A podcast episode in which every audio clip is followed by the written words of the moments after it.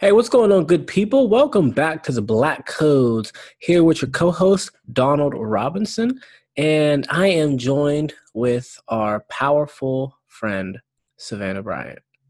Hi. How are we feeling today, Savannah? We're feeling okay. How are you, Donald? You know, I'm well. I spent an hour today posting a photo online I I've had a trying 10 days of life. Yes, you have. And so, you know, you know, the day bad things happen, it's like, oh, I'm so sad. Oh, I'm crying. Oh, it's just terrible. Right. I guess I can tell our audiences. I told them on my other podcast. Check out my other podcast, Training Well Done. Uh, it's about running and training and physical things like that. But, anyways, so last week tear uh, cue the teardrops. My grandmother passed away, and um, one of two, and you know, me and her were very close, and so it was really sad, you know, just having that happen and uh, dealing with that. But as I put on my Facebook post, some you know bad things happen in life, but some of them you can see coming. But then it's like life pulls out some hot sauce and puts it on there, like ah, gotcha, bitch. And it's like, damn, why'd that have to happen? And that's pretty much how everything led to me not going to Georgia for the memorial service for uh, my mother had an accident to say the least. And so we were in the hospital having to deal with that. So I haven't made it down there. And so it's been a fun week, plus COVID shutdowns. And well, it's cold. yeah. So and it's not like I mean, Georgia, I know I know your grandmother doesn't live in like in the depth of the city, but they've been doing like they've been acting kind of crazy in Georgia with COVID. Like it doesn't even exist. So. yeah, they uh, you know, as I've um heard about some of different different parts of the country, um it's definitely the more city places that are more on high alert about things, especially in the north then in the Midwest or the South, they're a little bit like, uh, just a cold. Yeah, well, I think though the rates are going up in the Midwest and some of these other places where they weren't really taking it seriously. I think Whereas North. I think people in cities are taking it seriously if they just don't want to stay inside, even mm-hmm. knowing the like seriousness. Yeah, I think North and South Dakota individually both have more cases than South Korea. Yeah, I was talking. I don't know if it, I was in my work meeting, but someone someone recently told me Iowa was like forty percent positive. Like, like whoa, like forty percent of the people getting tested in Iowa were positive. Yeah, that's so that's crazy. And it's like Iowa. What's in Iowa? It's a bunch of people that I don't think really were taking COVID mm-hmm. seriously. So yeah, like what are y'all even doing? It's Iowa. Like, how are y'all even gathering that much? Like, it takes like two hours to go see anybody in Iowa. I'm sure they were having like bonfires and like in patches and like running in cornfields, running in wheat fields. That's what I imagine is happening in Iowa. so yeah, this has been a trying week, but this week also ended. Oh, it's not over yet. But Thursday was great because I got to indulge in the Gucci Mane versus Jeezy Verzuz. Yeah, yay. Savannah's bum ass didn't watch it. I don't watch any of them though, to be fair. I'm just like not interested. Um, I'm not that I'm not interested in the idea. I think it's really, really dope. But actually having to sit there and watch it, no, I'm good. I was so mad you weren't watching it. I was legitimately not like really upset, but like I was like fake upset. Like, yo, I want to go back and forth about this. You're not watching it. Yeah, no, sorry. I was like, I was peeping in every once in a while to see what was going on, and it was them just like rapping over their songs, and I don't. I was just, well, there wasn't there wasn't that much of it. Like they were actually they, at the beginning they kind of were, but they let it ride because they know we don't want to hear them on the microphone. Mm-hmm. Um, but I was Jeezy all the way. Jeezy definitely won, but you know they have that whole excuse me. Ooh, here we go. This cider thing, the cider burps. But um, yeah, he uh he had his issue with Jeezy, and he made it very, very, very well known to the world. Yeah, um, I fuck with both of them. I agree. I think Jeezy. I, how can I say I agree? I think Jeezy won. The songs that I know that he played, I think that Jeezy's music has just stood the test of time a bit more than mm. Gucci. You know, Gucci's is very like his like crazy hits hits has a very solid place in history and that's just kind not that's where they have to stay but that's definitely where they belong if that makes sense oh yeah gucci though he has birthed almost all of the pop and rappers like w- without gucci won't get a lot of the shit that we have right now. Oh yeah without gucci the migos is probably not a thing um as a genre but also he kind of like literally brought them on. Uh his music definitely his like his mixtape history. I think Gucci pre 2010, like Fat Gucci as everybody calls him, yeah, like black as as Twitter calls him, Fat Gucci definitely stands the test of time. Now Clone Gucci, I don't know. Yeah, uh, Fat Gucci is iconic. For sure, with the black lips and the ice cream cone, like Yo, that. listen, I don't even like. I see how people be saying he was a clone because I'm like, 22 year old Gucci did not look like he could grow facial hair. And I'm looking at this man's beard like, yo, is that really real? Because you don't look like, he just didn't look like he could grow that kind of a beard. 22 year old Gucci looked well beyond 22. he was not living a healthy life at all. yeah, he started being friends with Flocka. He, he went vegetarian. He's like, you know what? I think I'm going to change my lifestyle up physically too. Yeah, that shit's important. That nigga came out of uh, jail looking like an Egyptian god. Like, oh, bro, really? That's funny. Um, I uh, this is a complete side note. I had to finally break down and turn my heat on because I was in here freezing, and you know, it's nice to be warm, but I know this electric bill is not going to be cute. And so I'm a little sad about it that I had to today. Well, it was last night. I was like, yo, I, okay, I tried. I tried to hold out until December, but fuck this. See, my damn apartment, the I don't control the heat, so like it's just mm-hmm. stuck. I can make it go less, but with only within a certain range. So I got like a space heater I brought home and I'd be using the hell out of it. I'm like, oh my god, this electric bill, bro. Yeah. Also, I um, saw my mom the other day, and she listens to the podcast pretty often, and she's like, "You say the f word so much."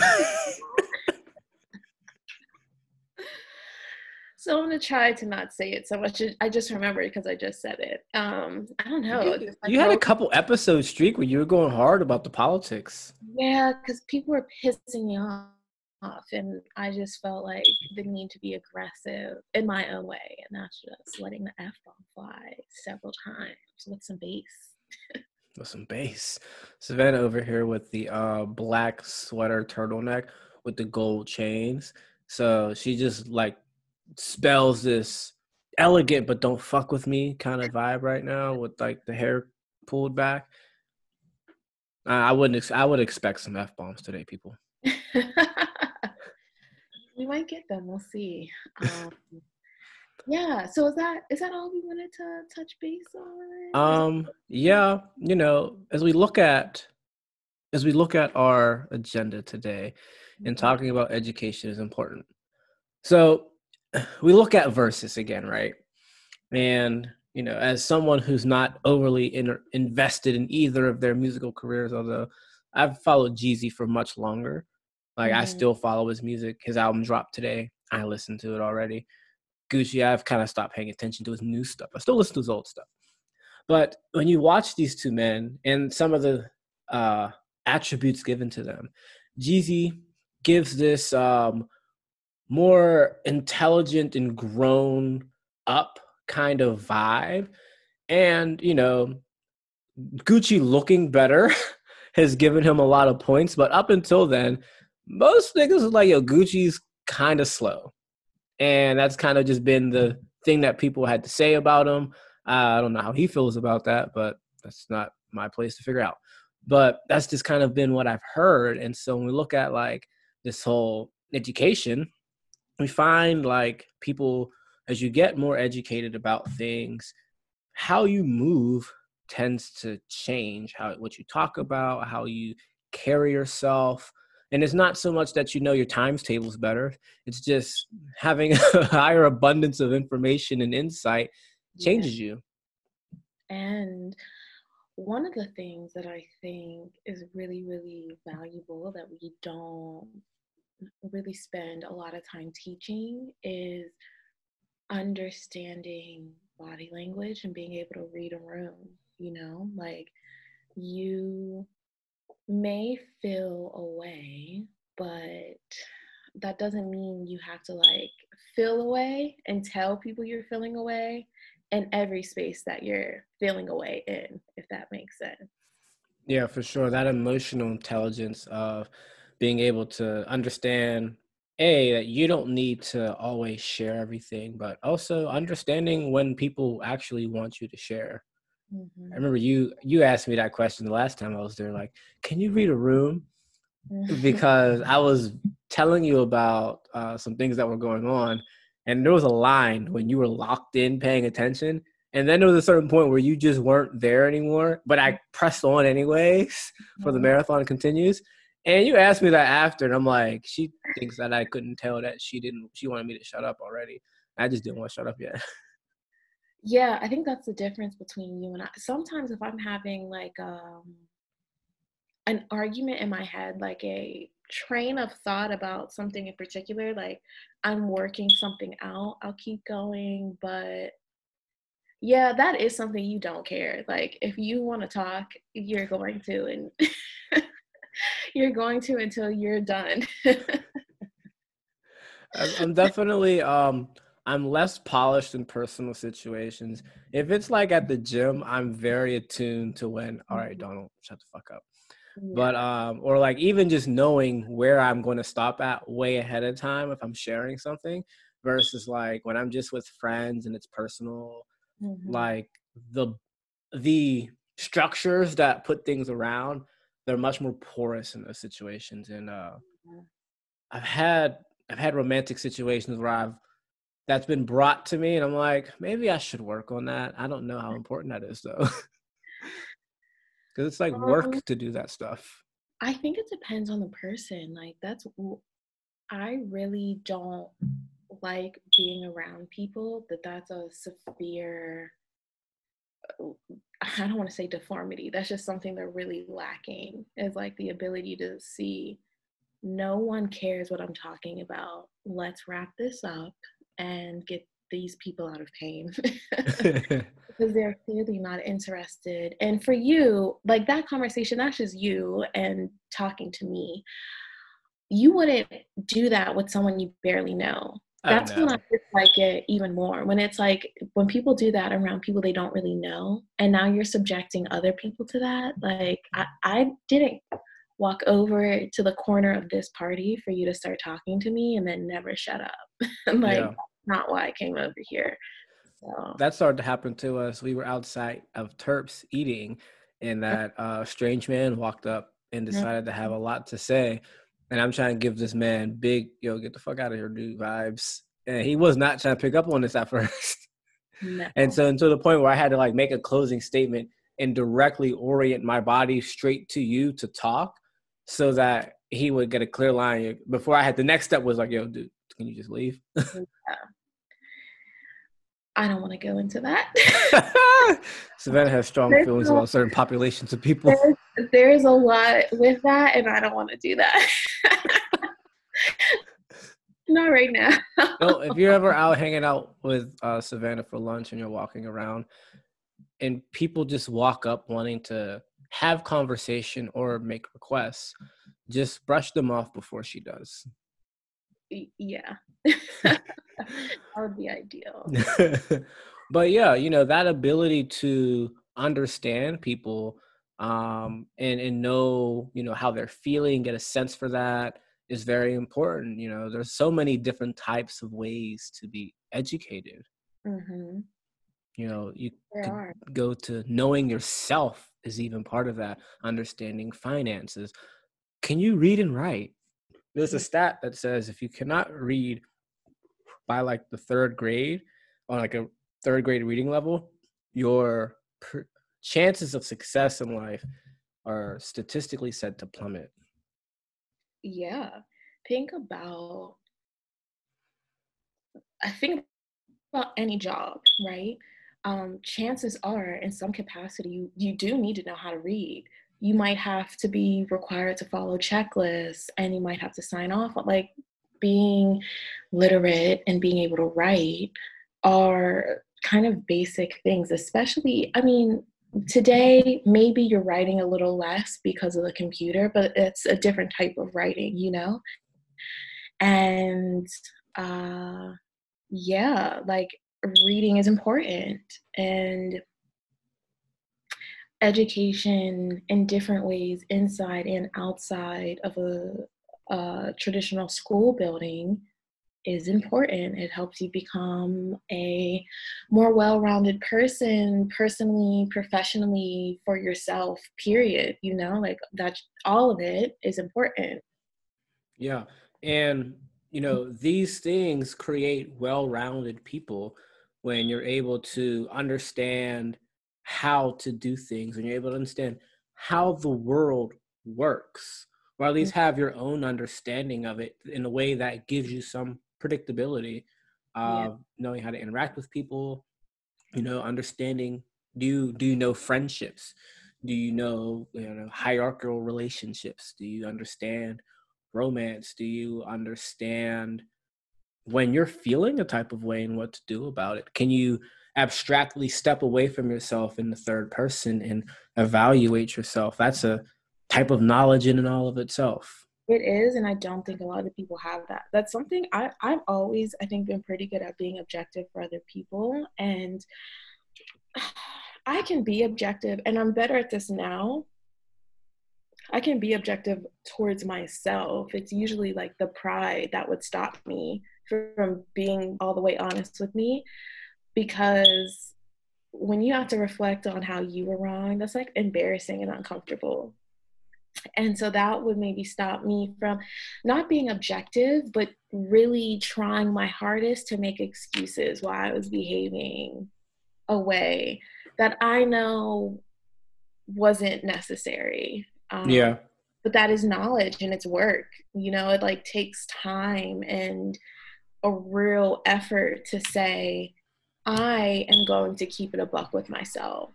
Because if I don't, it will hinder me so being honest, it's going to be hard. It's going to be difficult. I might dislike it a lot of the time, especially if I'm really a fucked up person mm-hmm. or I have a lot to get through that I've ignored or whatever. It could potentially seem impossible, which makes it even more off putting. It makes you want to run away from it even further. But running from it isn't going to make it go anywhere. Yeah but yeah, that's like through education. That's through talking. Oh my, it's through talking, you know, with people and learning and understanding how important that is. Yeah. Now I have a question to ask you. This is still in the realm, but we're taking a different stroke here. What do you think when people say having an education doesn't make you intelligent or any smarter than somebody else? Um, I if their intention is one way, I agree. So you can become self educated. Like the act of reading material, processing that material, you know, when we're in school, we're reading and we're learning. And then we're given papers, we're given tests, we're given projects to show that we understand this information that we've just been taught and then how do you apply it into whatever? You don't necessarily need a traditional academic building to do that. So i do agree. However there is still something to be said for people that do decide to educate to that make education like a high priority and there is a different level of education you will receive from an institution around trained professionals who are specifically working in education and research and things like that versus you googling shit and like reading random books on your own there is going to be a different level in the education if this right? That makes sense. Yeah, that makes sense. You know, there's the structure. While some people are like, "Oh, structure, I hate it," there is some level of like. And I think about for me, like my undergrad. So I had a my main major was exercise science. I had a philosophy major on the side, but what I studied in undergrad and grad school was exercise physiology. There was a certain level of structure to what we learned. We had to learn basic anatomy first, and our initial anatomy was learning the sticks and stones of your body, you know, where your bones are, what your muscles are, your heart, and how these things basically function. And mm-hmm. then there was a certain level of, all right, you understand this enough to like start understanding who exercise. But then, oh my gosh, this cider. And then there was further instruction on how does exercise stress change and adapt the body, right? and then you just further nuance and niche as you go up in this hierarchy of learning that if i were to teach somebody hey this is what pgc1 alpha does to your body when it comes to exercise stress. Someone who wants to become a, a coach is going to be like yo what in the world are you talking about? And so pgc1 alpha by the way is a um, genetic uh, it's a it's a hormone gene. I don't actually remember exactly which one it is that gets released when you do interval training, right? And it makes more little engines for your muscles, anyways. So this long ass 25 page paper by Halazi I had to read in grad school, but I only was able to even digest that paper years ago because of the other understanding of things under that. And in order for me to get to that level of understanding, there was value in actually having that structure of learning this is how your bone this is what your bones are and what your muscles are. These are how these things come together to work and this is how they respond to basic exercise stress. And then as you build upon that knowledge you can do more and more with it. But the value of that structure comes in to you know those people knew what they were they've already done it and so they knew how to organize it in a way that could fast track it. Whereas if i don't know that kind of stuff I don't even know what I should study to some extent. Yeah. And so I think there's value in that. But then there's this other aspect that people will often leave that conversation in with that um, can lead you to say, you know, the opposite thing, right? In regards to some people wanting to be like, you know, having a degree doesn't make everything. As a as a, just a reason for them to like shit on having a degree or try to make you like not feel smart for having one. And to make themselves better for not having one. Some people genuinely don't think that it's necessary or important and i think that everything's not for everyone. You don't necessarily need a degree or to go to college to be successful of course not are you in a better position if you do have some collegiate experience? Yes. The market, I think I think another thing is because the market is so quote unquote saturated because most most people, the percentage of people going to undergrad is a lot higher than it was obviously. It's like schools are open to more people.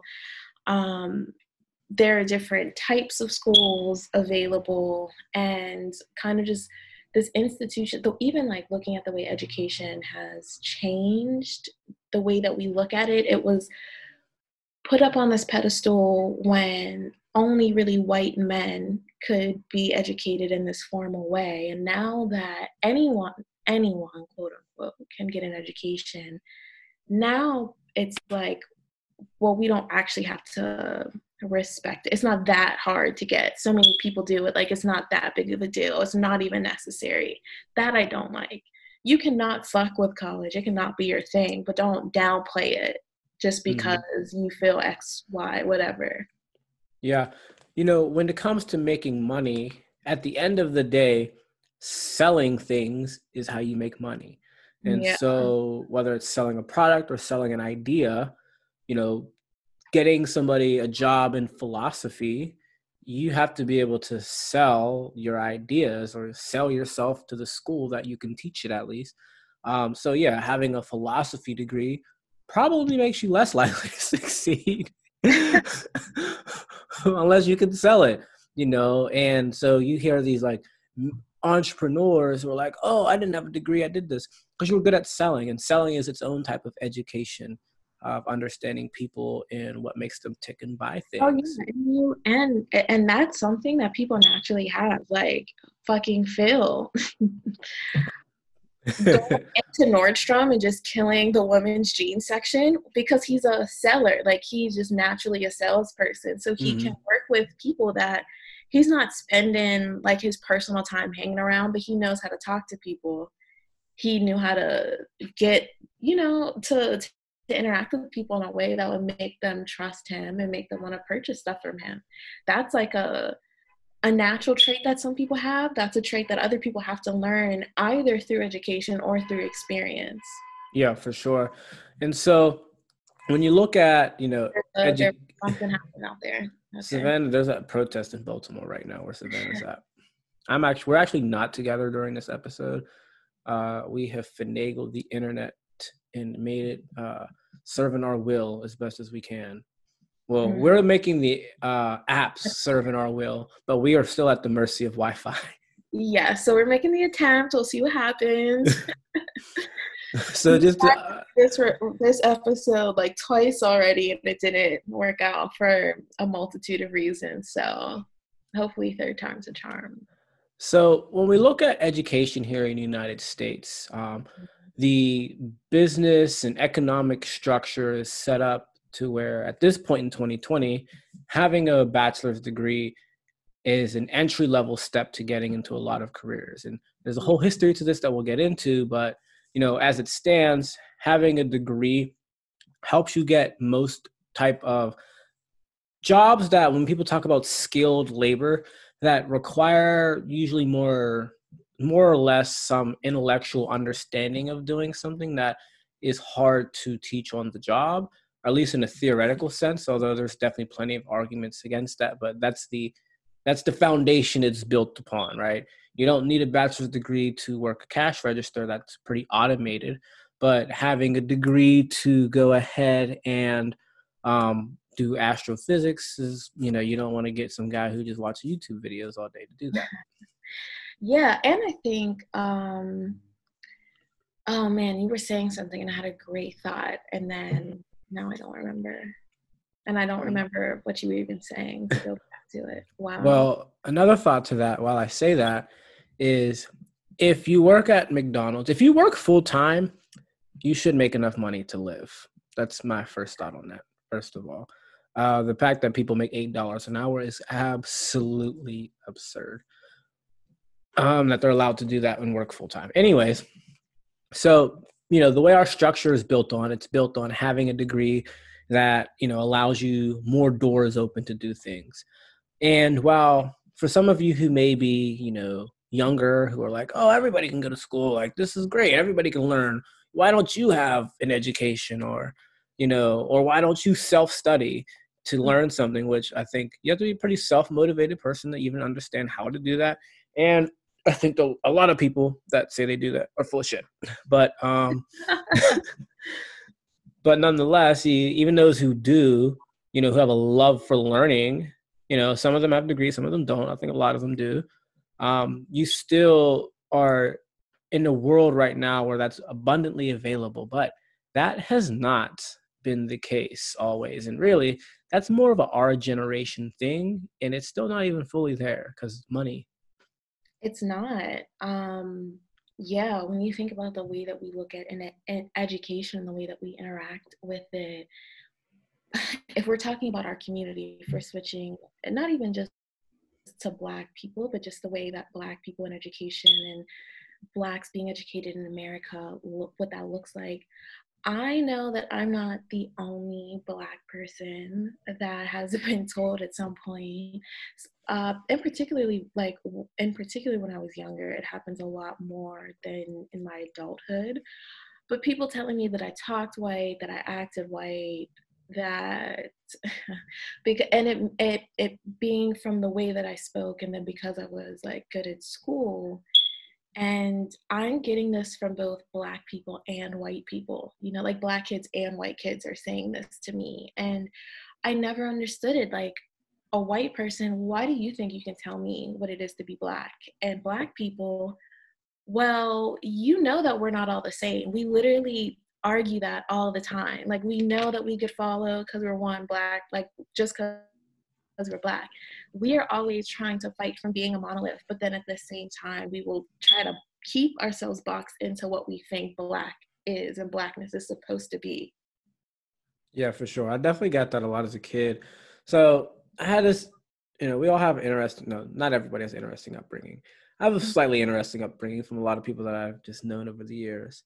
So growing up, my mom, like, she grew up in the hood, hood. Mm-hmm. And so she was talked about, you know, how at Wilkinsburg, they just kind of pass you through, like, ah, just, just do what you got to do to graduate. You know, we don't care about what you do after that. And so I was born between her isolationist tendencies and her desire to get me someone with a good education. I ended up, we ended up living in a Section 8 housing project at the very outside border of this upper middle class school district. Uh, so we went to Montour School District as a kid. I was like the only black kid in my class, minus like a few other kids that between like kindergarten and like seventh grade. I think I saw a cumulative of maybe five other black kids in that school. One I dated, one I attempted to. She just got engaged a couple like a month ago. So shout out to her. Um, this other boy who she had liked.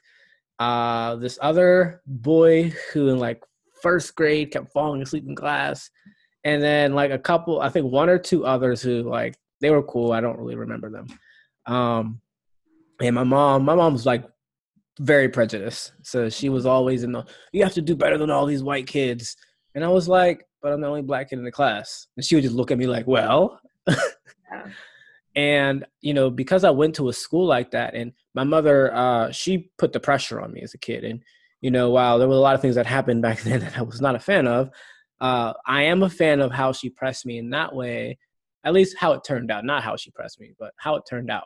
You ever have to read books over vacuum cleaners and like read them and enunciate them loud enough that you could be heard over a vacuum cleaner? Like it was like military style training like that. I can romanticize and talk about it cheerfully, but that should hurt.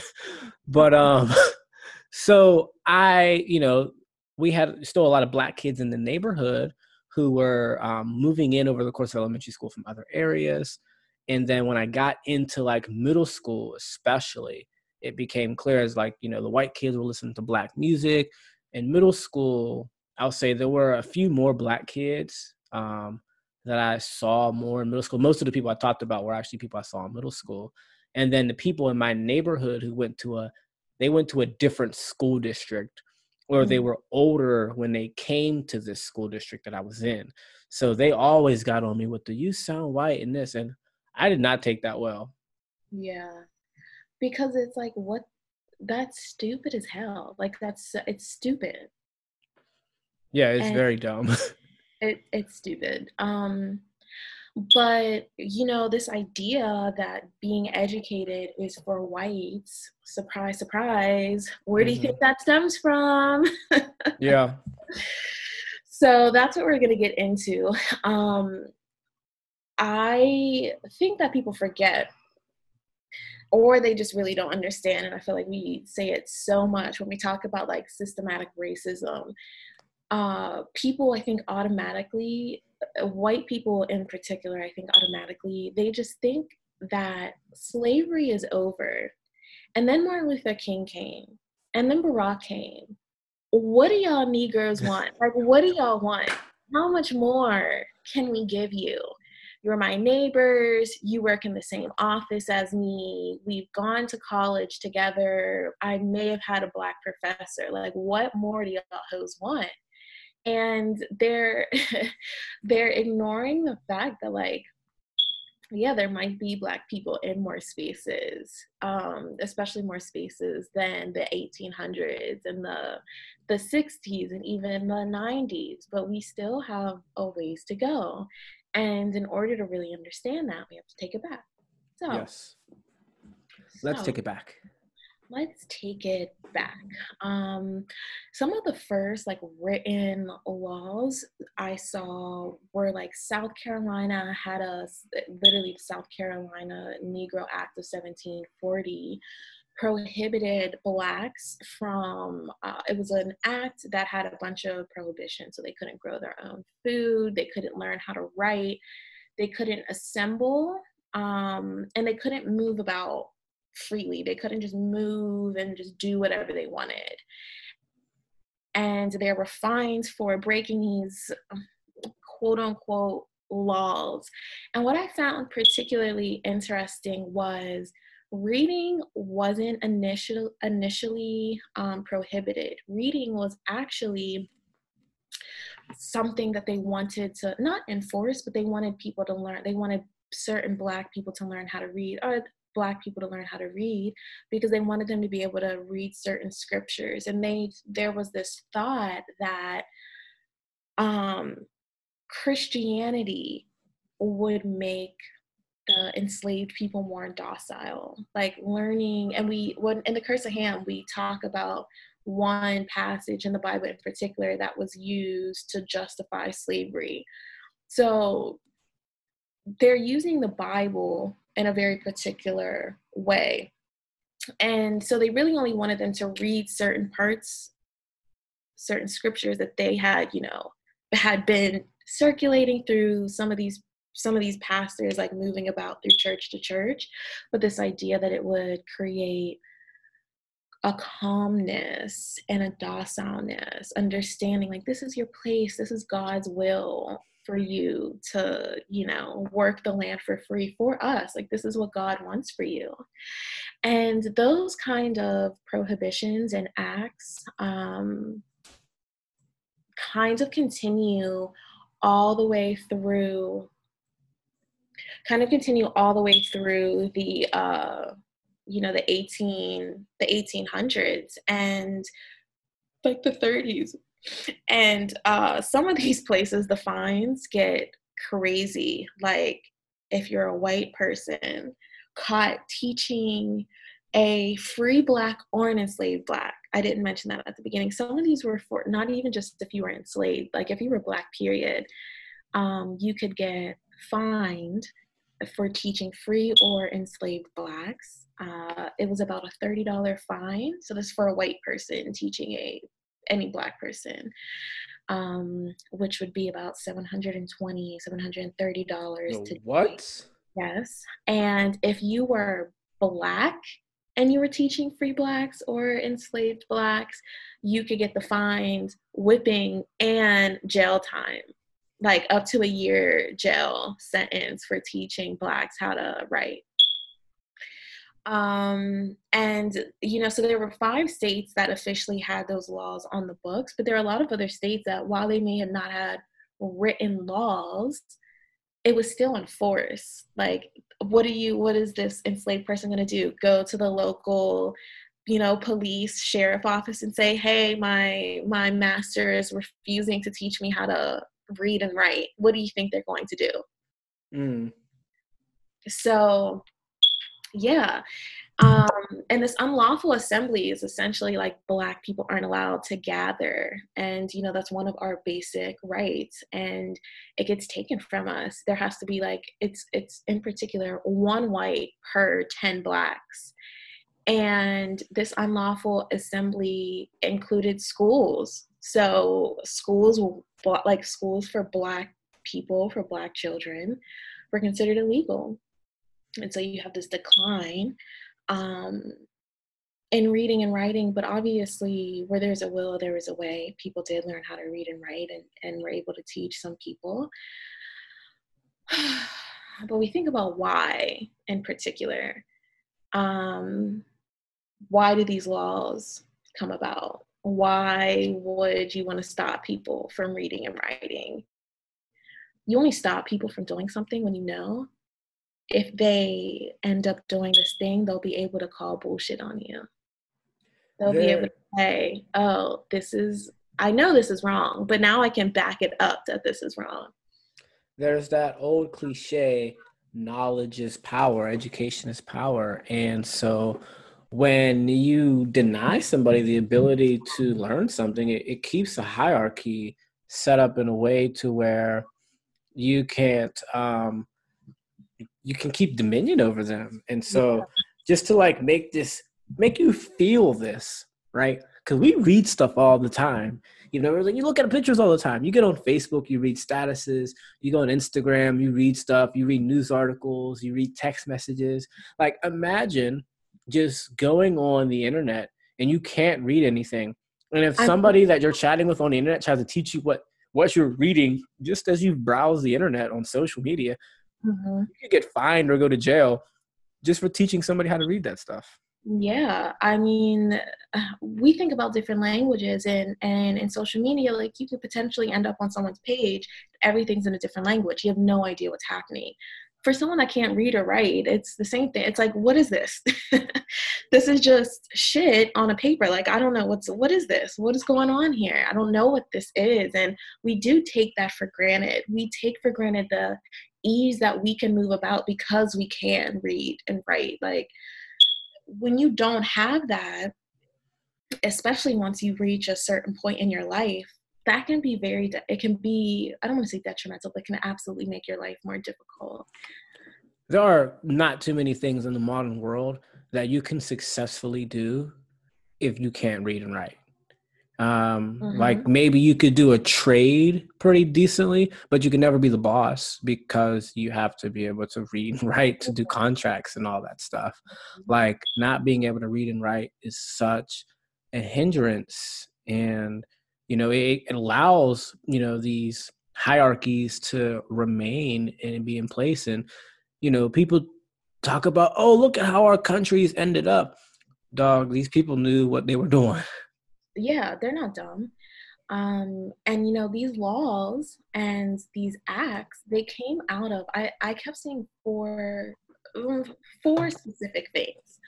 One is the rise of abolitionism and people, you know, whites mainly in the North, writing these papers talking about how wrong slavery is. And there's a paper in 1816, or the book, it's called The Book and Slavery Irreconcilable.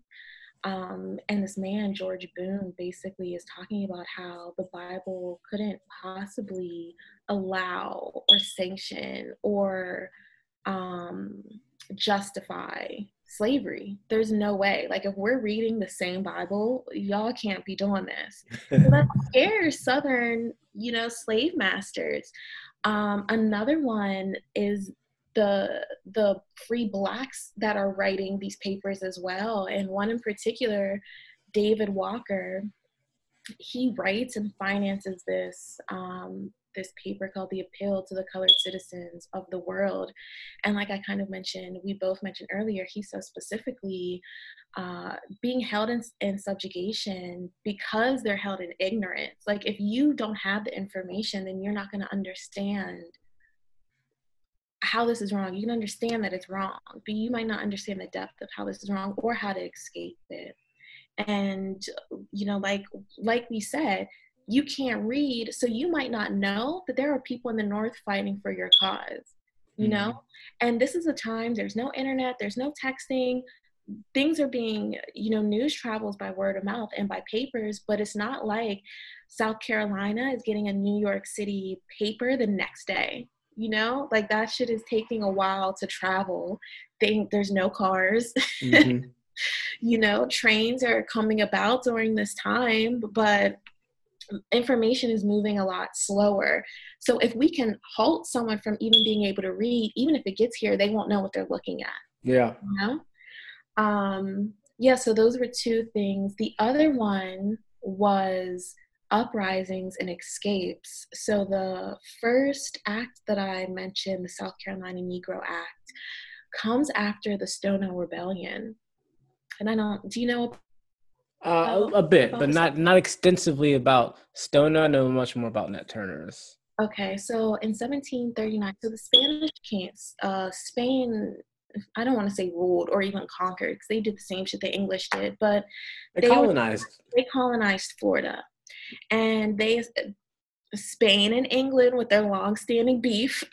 Basically, they were passing out these edicts, these like papers, and they oh, were saying to the slaves, um, "If you make it to Florida, you will be free. We'll give you freedom in Florida. You'll be safe." And that's why we see some of these black, uh, black only, some of the first black towns, communities are popping up in Florida, and it's because of this they were able to escape before the Revolutionary War even happened. So they're leaving British, the colonies, when it's still under British control, and they're going to Florida. So a group of blacks in South Carolina um, break into like the fire, the gun, ammunition house, closet, wherever they used to keep that shit. And they're like, we're out. and they make their way to Florida and they interact with several whites along the way. They kill a bunch of people and ultimately, unfortunately, they all of them end up dying in some capacity either during this this fight, this rebellion, the when they end the interaction or along the way. So they don't make it to Florida successfully, but that was enough for South Carolina to see, oh, see, they read that shit that the Spanish king was fucking passing out, had people passing out. They read that shit and it was an option. Nope, we're not doing that again. Now, to give you all listening a, a feel for this experience, right? So, for the tune of 250 years, and and really more like 300 years more or more even.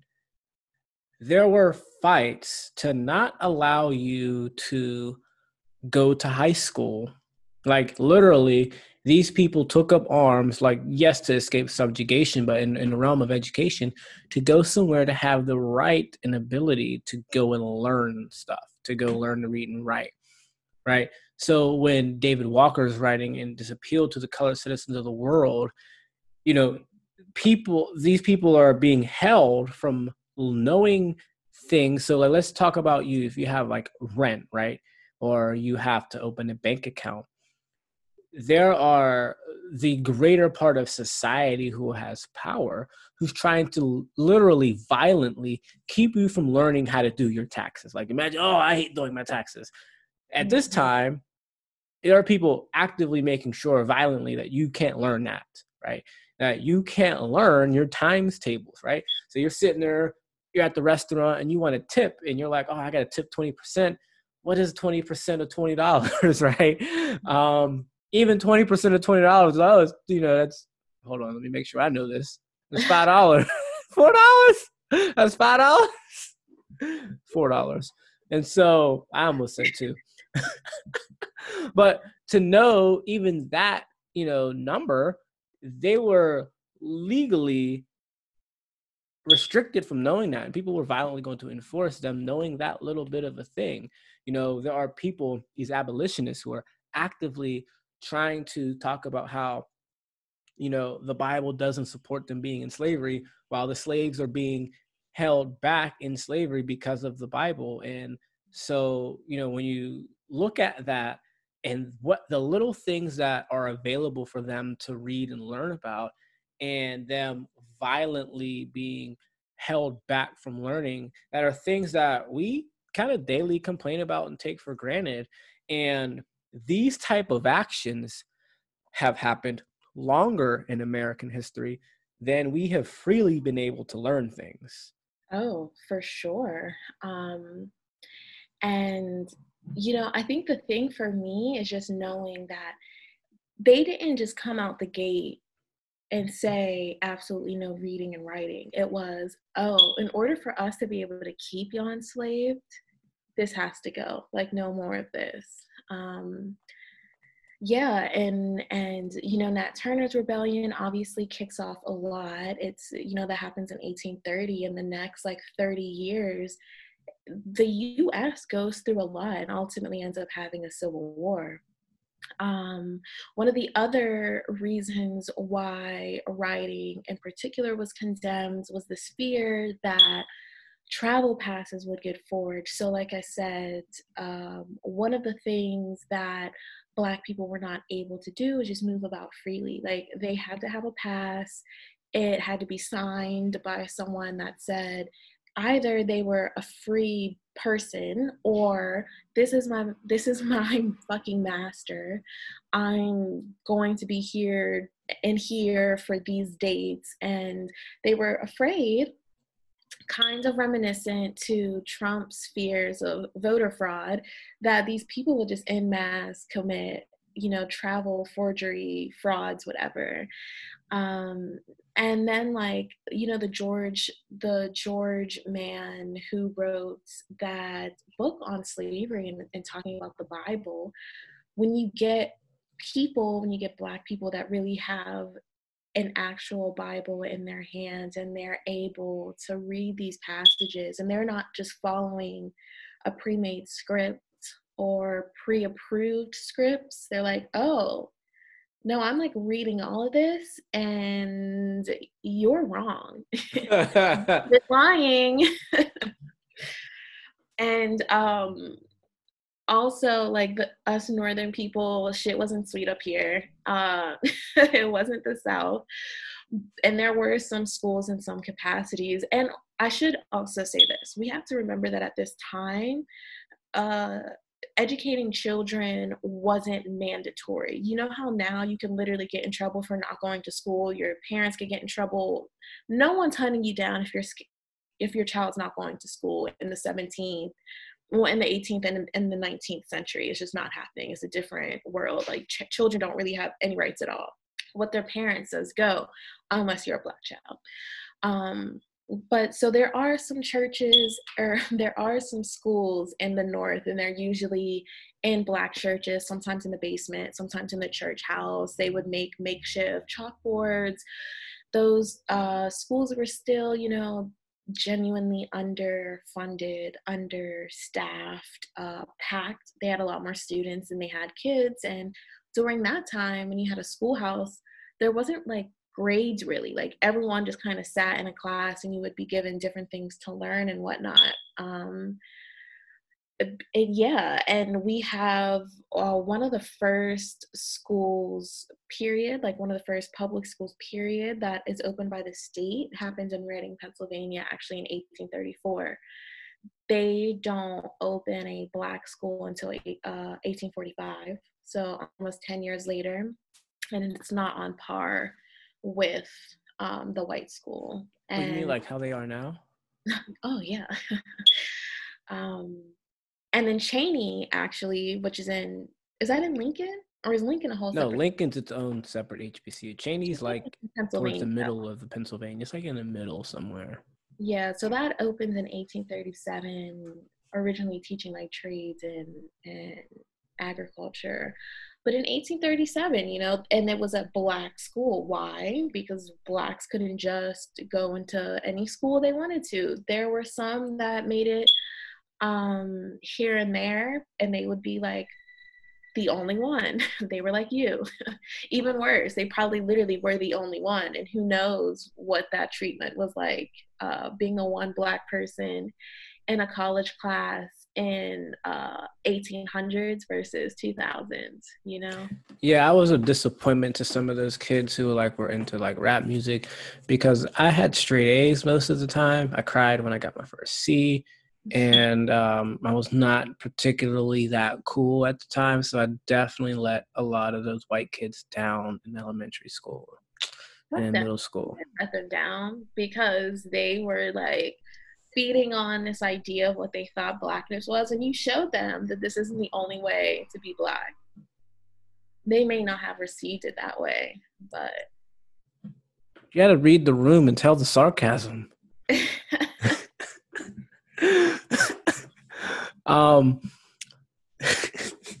so uh yeah so um yeah so the civil war happens those kinds of laws continue to take place throughout the 1800s and then the civil war happens and the south loses which they still might not know today uh some of them got the memo in over 100 years you lost Um, oh, real Trumpers right now. I didn't lose. Fucking cheaters. we didn't uh, actually surrender. Somebody else did.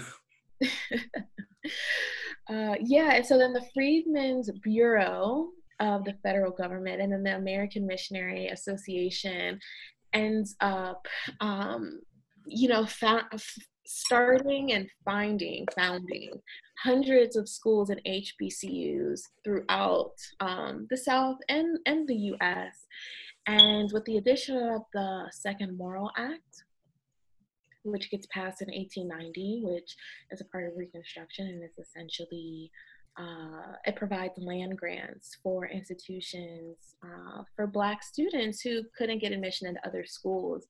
And we see a rise in, in uh, places that are HBCUs, um, but they tend to focus on trade and agriculture. They aren't necessarily colleges and the way that we think for academic, you know, pursuit, more like secondary uh, training to work a job and to work particular types of jobs.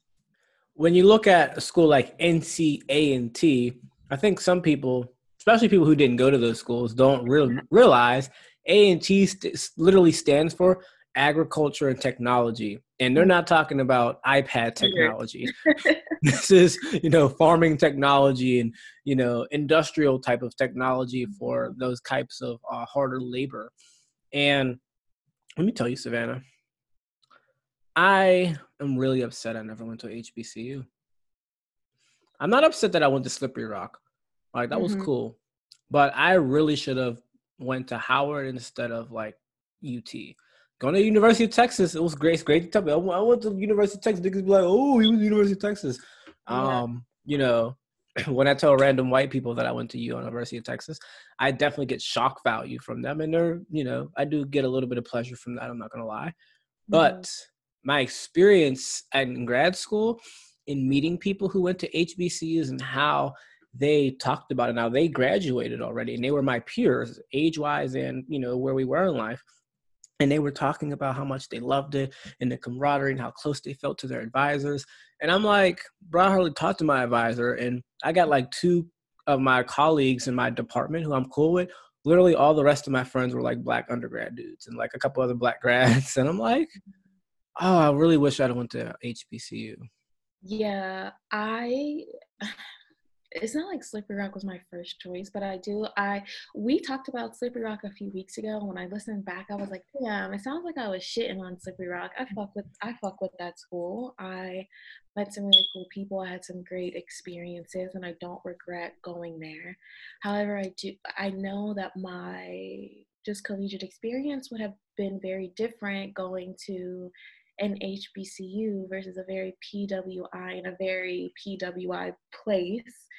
Um, and I'm kind of dealing with that now. I'm I'm enrolled in grad school at a PWI, and it's a top school, but it's also I have other feelings about it, and I honestly low key am like, damn, I should just get out of this program and apply to an HBCU and just start over. I'm not really pressed to get a degree like like a master's degree by a certain age because I know I'm going to get it.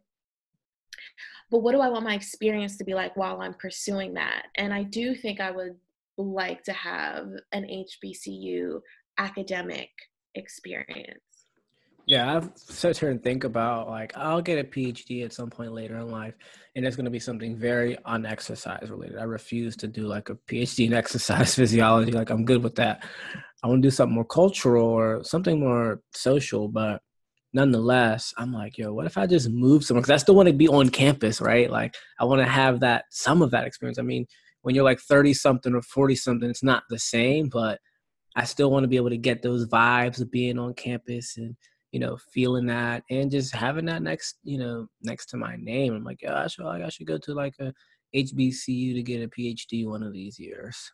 For sure. Um, so we go, we jump all the way back to the 1800s. Um, yes, these HBCUs start to come about, and then we get something else. We get Plessy versus Ferguson, mm. which essentially says that it puts separate but equal into place. It put the Jim Crow laws that we know it. Um, and uh, almost, what is it, 60? I'm not good at doing this kind of quick subtraction. 42 years later, so 42 years after Jim Crow, in 1954, we get Brown versus Board of Education. So Plessy versus Ferguson stands on separate but equal. You have to have it's it's con, it's constitutional, it's legal to have separate institutions for black and white, but they should be legal. Now we know that they didn't hold up that end of the bargain because they never held up their end of the bargain when it comes to black people for keeping it a buck. So 1954, if they would have kept up their end of the bargain, we probably wouldn't be here. If this shit was actually separate but equal, I'm sure black people, black people only just wanted to be able to live their life comfortably. We don't need to be in y'all shit if y'all don't want to stay. That's fine, but don't stop me from being able to live the kind of life I want.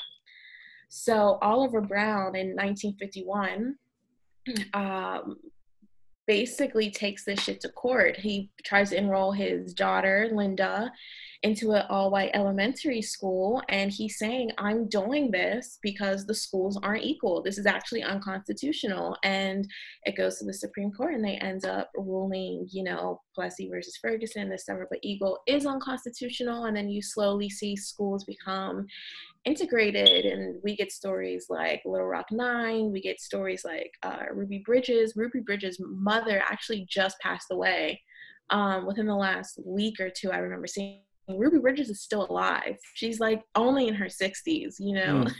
a little girl that integrated a school that had to have federal marshals escort her because parents and student like white people were so upset that black this little black girl was about to attend school where their white kids were attending that they had to call in the fucking troops to protect her and it wasn't just her i mean that happened in at several different schools in several different states. Yeah, it um it's really you know annoying when people I mean if they're young it's understandable because you don't really know, but especially people who are older that they don't understand the history of this or at least they don't conceptualize just how short these time spans are and how long they are as well. Um, 1954 is you know my mother was born in 65 like you know my grandmother's older than this um my other grandmother's older than this right my great grandmother was born um just after plessy versus ferguson is still around and so there is a you know there's time that it takes for you know the Wait, the consequences. Grandmother that was born in the 1800s, and she's no, no, no. She was born after, after, after. Oh. no, she was born like um, like 1920 something. It wasn't like super close. My other great grandmother, who I grew up, was born like 1911 though, or yeah, 1911 ish. So, anyways, um, you know, these things are. While it seems like, oh my god, that was like 70 years ago. 70 years is nothing. Nothing at all. Nothing at all. And so these things uh, have very real consequences in the world that we live in today. If it was illegal for Ruby Ruby Bridges to go to a white school, and the only reason she went to the white school is not because she was I want to go make some white friends. It's because yeah. their school was literally better. Yeah, right? but I think that's what people are missing. And we talked about in the housing in the housing episode with George McMechen. Like he just wanted to live in a house that he, that he could afford that was up to the standards of living that he wanted to live. I don't want to just infiltrate y'all's white neighborhood. I could care less about y'all. I just want to put myself and my family in a place where I feel comfortable. This option isn't in the black side of town. So I mm-hmm. have to come here. You're literally not even giving me a choice. And you won't even develop this part of the town to give me an option to do that. And when I try to do that, not necessarily with George, but we see it happen in plenty of other cities when black people make the concerted effort to give themselves luxury or give themselves a nice community that they can be proud of that they can thrive in where they're businessmen white people are coming in and tearing the shit up mm-hmm. burning it to the ground and you know it's so frustrating So coming up through high school, first of all, I'm going to shout out to Wilkinsburg High School, and I'm going to give a thumbs down to Newcastle School District because the distance between those two years was 48 years. So shout out to the Wilkinsburg grad. I don't know what you're talking about. 1896 to 1954. I still don't know what you're talking about. Never mind. I did the wrong subtract. yeah, I didn't want to cut you off, but I was sitting here like, ooh. huh? No, it's I- 48. I said 42. Yeah. It's okay. 48? hmm Six minus four is two. Well, when you go 96 plus 50 is Oh, you're right. You're right. actually Savannah. We're both wrong. right. We're both wrong. I'm over here doing a happy dance for the last 10 minutes. And I just did the math again and I said, no, it was actually 46 years. wrong, dude. I'm gonna keep it a buck. I ended up doing advanced math math classes, but when I tell you I got through that shit by the skin of my damn teeth, and I haven't done a like real math problem since I took the SAT. So I don't know. That is what I get for wanting to talk shit. It is what you get. but you know it's it's it's frustrating because we want things to be equal but you fund schools with property taxes. And i think that is like a fucking crime because when i so i was in foster care in high school. I went to four different high schools and um, i did most of them in the middle two years so i went from upper middle class montour to like middle class penn hills to like woodland hills which was still cool but they got progressively blacker, right? Mhm. And I started hanging out with more black people with each school I went to. And then I went to Oliver uh, High School in the, in the city of Pittsburgh, which closed and then reopened as an alternative school. Alternative schools are for schools with um, people with discipline issues, uh, severe Yeah, discipline, yeah. severe discipline issues. And then Regular school, yeah, they got kicked out. the regular school hours. and then I graduated from Wilkinsburg, which is also closed now because of uh, it. You know that neighborhood got drained of people living there um, because of white flight. It was one of those places. So at any rate, you know, going to Wilkinsburg, when I got enrolled there, I was actually out of school for literally a month. My junior year of high school, when I had some other personal issues going on, so I moved across town and with a friend. Well, said friend I went to actually a different school with, and his mom was trying to get me into the nice school that her son was at, Woodland Hills, but she lived in Wilkinsburg, and said friend lived in Wilkinsburg, but he had an aunt that lived literally two streets away and went to a significantly better school because he just said he lived with his aunt. So mm-hmm. his mom was trying to get me on there. We got all the paperwork in, but the caseworker would not send a piece of certified mail to her sister's house to say I could go that I lived over there. Like it was illegal. And so I had to go to this piss poor school, which, you know, shout out to my friends in Wilkinsburg. Uh, you know, they did their best. Um, but like the school just didn't have the resources. Like, I mean, Woodland Hills was definitely not no stellar place to be, but it was certainly better than Wilkinsburg. Mhm. And so, you know, I went through school. My senior year, I did not have the opportunity to take calculus. Like, I took trig and pre-calc in 11th grade. I was taking classes with seniors, and some of the seniors weren't even able to take trig and pre-calc. Right at Woodland Hills, they had calculus. I had to take a stats class that was literally meaningless to me going to college. And then I went to college, and physics was a class that we had to take as freshmen in exercise science program, and it's one of those weed out classes. And I struggled through my first semester to where I could have not done well in the major or might have got booted out if I didn't pass the class. I passed by the skin of my teeth in physics. Um, shout out to some of my friends who helped me out with understanding the material and giving me homework questions because conceptually I understood physics, but I did not know the actual math to do the actual homework. So I failed the homework. I just got A's on the lab and B's on the exams. But if I had went to Woodland Hills, I would have actually had the opportunity to take calculus, which is you add, you have to know calculus to do physics questions, but the school didn't even offer it. Yeah. I I took pre-calc in 11th grade and then I I could have taken calculus in the 12th grade, but I opted out of that shit and I I took like I voluntarily took a statistics class which I didn't love. Um but yeah, I, I think I went to school and and it's weird because there are people in Newcastle that are really poor, and there are people that are in Newcastle that have quite a bit of money. Just because of where it's located, the cost of living is quite low.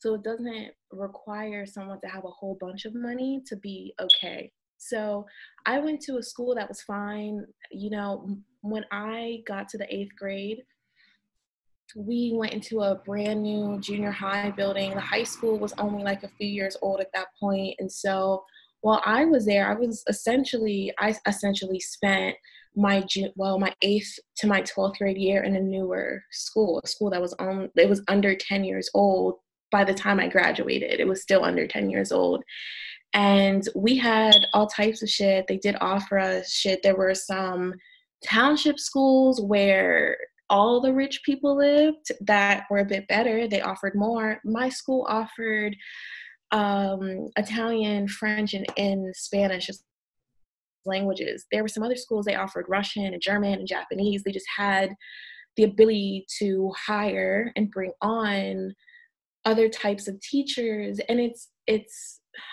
you were talking about calculus, and that is I understand that play and it's actually interesting, but not surprising that they didn't offer calculus. What tends to go first are like the liberal arts, well, the arts period tends to go from certain schools uh, that are in places that just don't have a lot of money. Like there isn't a lot of after school programs, aren't a lot of clubs, and just those kinds of things you miss out on and you don't get to experience if your school is lacking. Yeah, we and hardly had any of that at Wilkinsburg. We barely even had sports. it's more of a slap in the face if you're you know you have friends that you absolutely know they're getting a better education. They're being offered more and they're they it's only because of this stupid zone from a street that's literally two blocks away from me that's keeping me from getting a superior education like by far. That's crazy. And it wouldn't even be that big of a deal if the education you got at the lesser school was adequate enough to do you well. Like I would have, and I had friends who were people that I deem as, you know, generally just as intelligent as I was, but they did Wilkinsburg the whole time. And mm-hmm. so they were like smart because they were intelligent people, but academically they weren't that great, or they were great at Wilkinsburg, but they got to college and struggled yeah. and or they went to a similar school and struggled whereas i was still able to to do well because of my academic background at the whiter more upper middle class schools in elementary school. My mm-hmm. reading comprehension was at a 12th grade level coming into middle school. Like you know and it wasn't because i was that pressed about reading. Like the school i went to required it and my mother also was very militant about that kind of thing but you know somebody else in my environment would have thrived better. And you know and and so going to a school like that and imagine going to that school from the age of 5 to 18 having a subpar education and then like oh go to college and do this. That shit's hard. And it wouldn't be that big of a deal that Pine Richland is so much better off if Wilkinsburg just had what it needed to be successful, but it doesn't. And that whole property tax issue, you can't be equal if your neighbor if your neighborhood school is being funded by the value of your house but if you live in an area that's predominantly black the value of your house goes down. Yeah and it's just because black people live here. Um, and we put them here and we're going to keep the value of this shit here and that's just how we're going to operate. And it's so interesting you know when schools start to integrate and you know black kids are able to start going to some of these schools that you know they're just better equipped to actually educate students. You see in 1976 and 1994 about a 54% increase in the Nash in the average black SAT score. Whereas white students, that remains stable. That doesn't go up. So it's like this direct showing, oh, yeah, maybe it was the schools, maybe it was the stress that they were under, being in places that are underfunded. And it's something that has continued today. I mean, living in Baltimore City, it's something that we hear about all the time. Uh, like two winters ago, it was particularly bad. Schools were closing during the day because the schools didn't have heat. Kids are like forced to wear their coat and their hat and their gloves while they're also supposed to be learning. These schools are like underfunded, given old books and like giving hand me down books. They're not being updated. And one of the things that I found to be really interesting, one of the biggest contributors to the success of students, period, is teachers. And by far, the teachers that go to predominantly black schools are significantly underqualified. They're usually new teachers. A lot of them might not have a certificate and a degree. They might have one or the other. I remember when I moved to Baltimore, that was something that like a few people told me like, "Oh, you know, you can just like apply to be a teacher. Like you can just like go and teach history at like one of these schools because you have a degree. you know, you're personable. You can talk whatever you would probably do well at that. And it's like, I don't have any teaching experience. I don't have any teaching certificate, but they kind of promote this because they need teachers.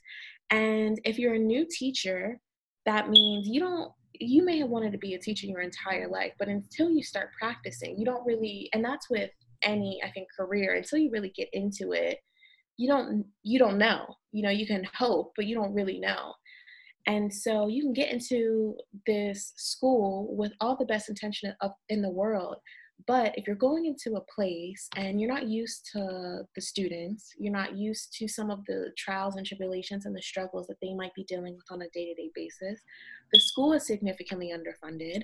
You're given, you know, the, the, amount of teachers that have to purchase their own supplies and that's not even specifically related to just black schools teachers are like underfunded. And you know like just the way that we look at public education does need to change a bit but when we're specifically talking about these inner city schools and then we're wondering why why more black people aren't excelling when they're coming out of places like this. Why do they why are there are people dropping out? Or why aren't they learning? Why aren't they doing this? Why aren't they being exposed to more things? And it's directly related to the schools and the teachers not having the capacity to really be able to build a real curriculum.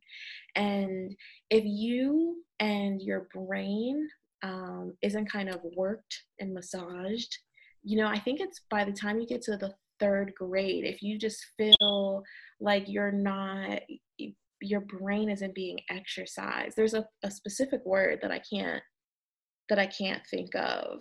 I just like it's lost on me. Um not like challenged or yeah so if you're not like challenge it's a different word but challenge we're getting we're getting closer to it um if you're not being challenged you just start to lose interest but that has to happen at a young age and you know i think about i don't know if i told this story on the podcast before i don't know if i've told you this um, there was this woman who I was listening to this interview, this NPR interview, and it was talking about this woman who, as a kid, she could never sit still. She was always moving and fidgeting around, and her parents, like her teacher, noticed it. And instead of just yelling and berating and giving the girl punishment, she talked to the the parents and said, "Hey, your daughter's having a really hard time focusing. Like, what's what's happening?"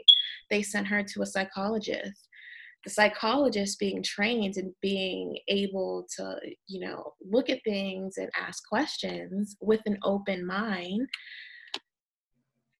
suggests that they put this child into dance classes they do that and she ends up uh, becoming one of the top choreographers like for broadway she she choreographed cats and a bunch mm. of other really famous musicals think about all the black people that they don't even know the talents that they possess because no one's taking that extra time. They might be disruptive in class because of the way this underqualified teacher and I don't want to just blame the teachers because I don't think they're going out with with negative intentions. They just don't have the ability to always adapt and to cope and to really look at what's going on and how do I try to make the situation better. So you get frustrated, you know? And so instead of really trying to figure out why are they having such a hard time focusing? What is it and how can I help? It's I can't do this. You're bad. I'm calling the principal.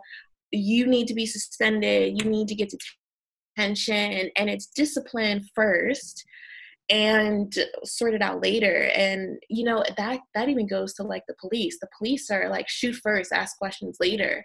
That kind of I'm going to discipline you when you're not doing something that I like first instead of having a conversation asking some questions is something that has continued from slavery to till today.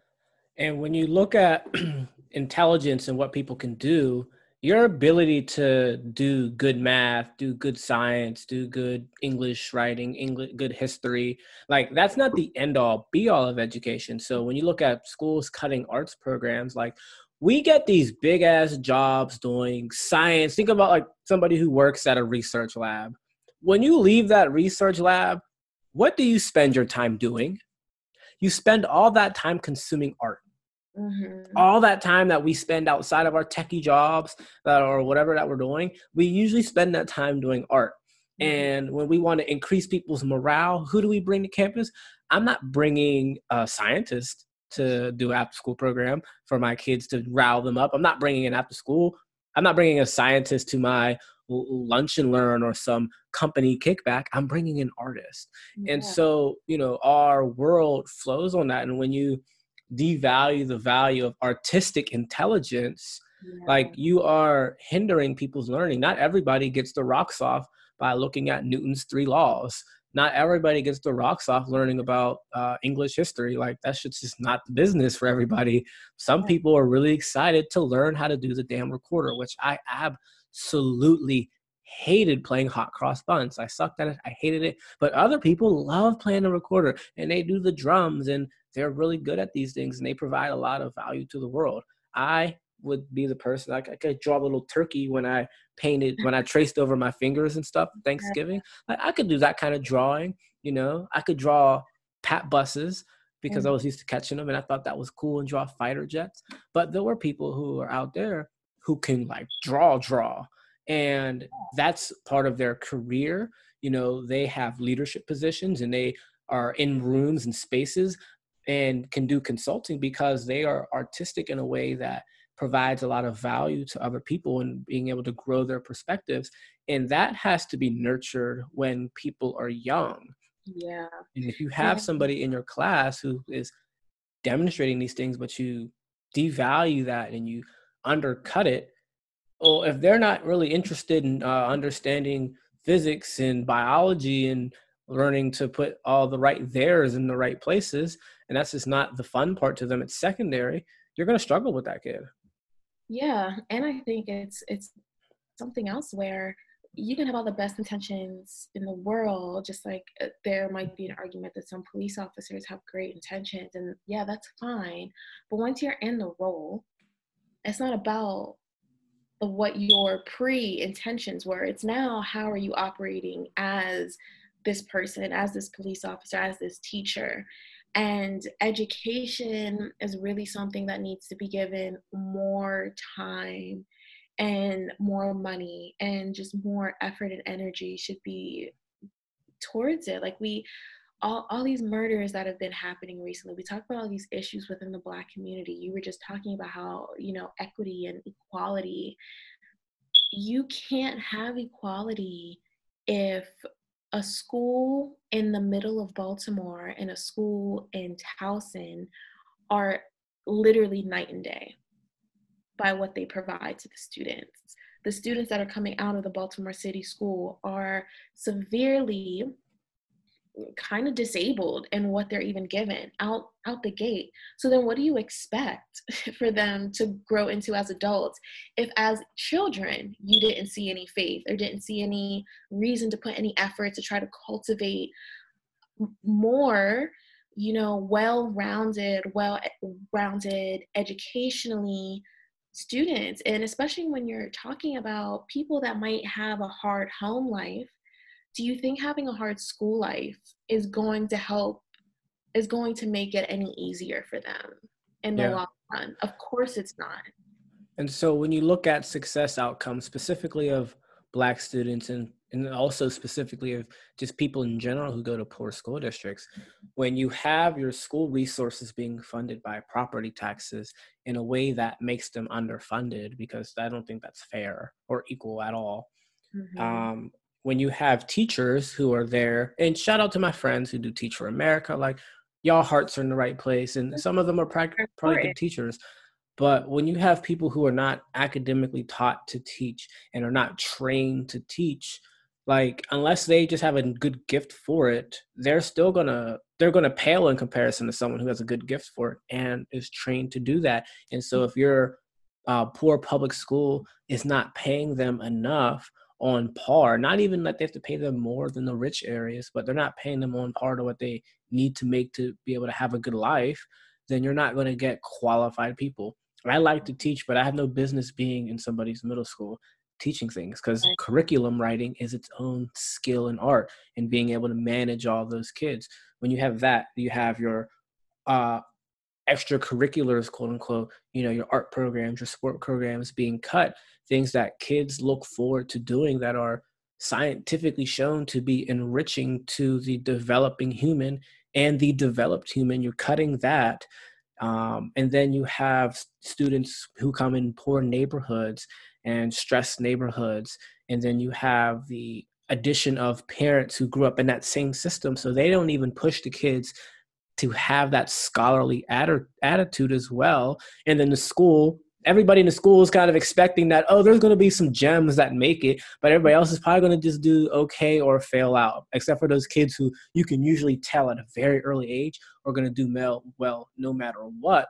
That's a that's the needle in the haystack well what do you expect for you know neighborhoods and, and these public schools especially the the poor public schools what do you expect them to do? What do you expect these outcomes to be? And while maybe the lay person's like oh you know they should just try harder. No this stuff's been engineered and you know while a lot of it's been engineered even the parts that are not are unintended consequences that go into layering on further oppression really. Because again if you don't know how to do things if you can't read well if you especially you know the stats show that if you can't do certain things by the third grade you're behind um yeah. if you're not able to if you're struggling through high school you're going to have a problem getting through the rest of the world unless you are particularly gifted in a way that allows you to make money or do really well and like the average person is not super gifted at doing these academic things or you know doing certain activities that if you grow up average in a well resourced area you're going to be able to do well in life.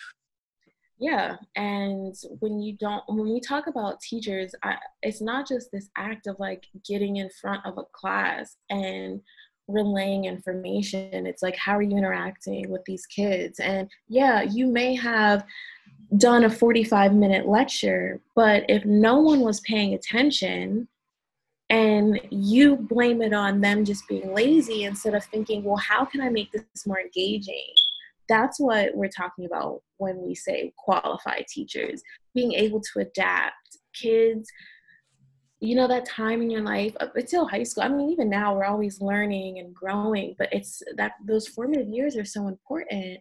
And to kinds of just brush off uh, someone's education because you think, oh, well, they just don't care and they're being lazy, and not thinking, well, is there something else I can do? Have I tried everything to make it engaging? And just immediately going to, you know, ah, that it just is what it is. It's really unfortunate. Um, but we could spend 20, I don't know, hours, days, months. We could spend a long time talking about education i just in this idea i guess the series of like equity and equality that we're about to get into especially coming off of the housing situation i just wanted to bring up some points about education some points about blacks and education and just the history with that because you know it's interesting. Like i said being in baltimore has made it as I'm not in school, I don't work in the schools and I don't have any children in the Baltimore school system, but it's still the city that I live in. And I see kids all the time and I'm reading these things and I'm walking past these schools and it's disgusting. And so, you know, we have, you and I, I guess, kind of have a duty to like highlight some of these things. And you all, listeners, your duty, I guess, would be to continue to educate yourself on this topic in particular. Maybe look at what your whether you have kids or not, what the public school system looks like in your community. Look at your community and then look at what the public school looks like. And then maybe look at what the public schools look like in communities that are different than yours. You might feel away once you do that. Yeah.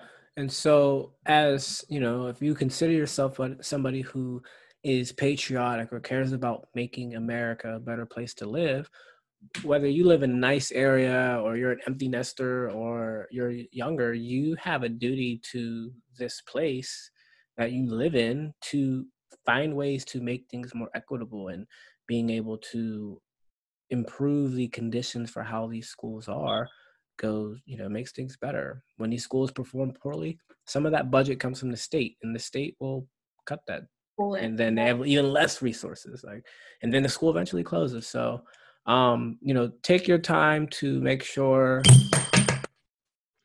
Are you okay over there? yeah, my ring fell off. and so, um, uh, make sure that you take your time to learn about how does your area function, how do things work here, and also, which I want you to make sure you do, is like, subscribe, and share this podcast with somebody. We're on Twitter now. Follow us. so we are getting our tweet game going. So make sure you follow us on there. Um, send us an email, send us a DM at the Black Codes Podcast, the Black Codes Podcast at gmail.com. And make sure that, you know, you tell us what you learned, what you liked.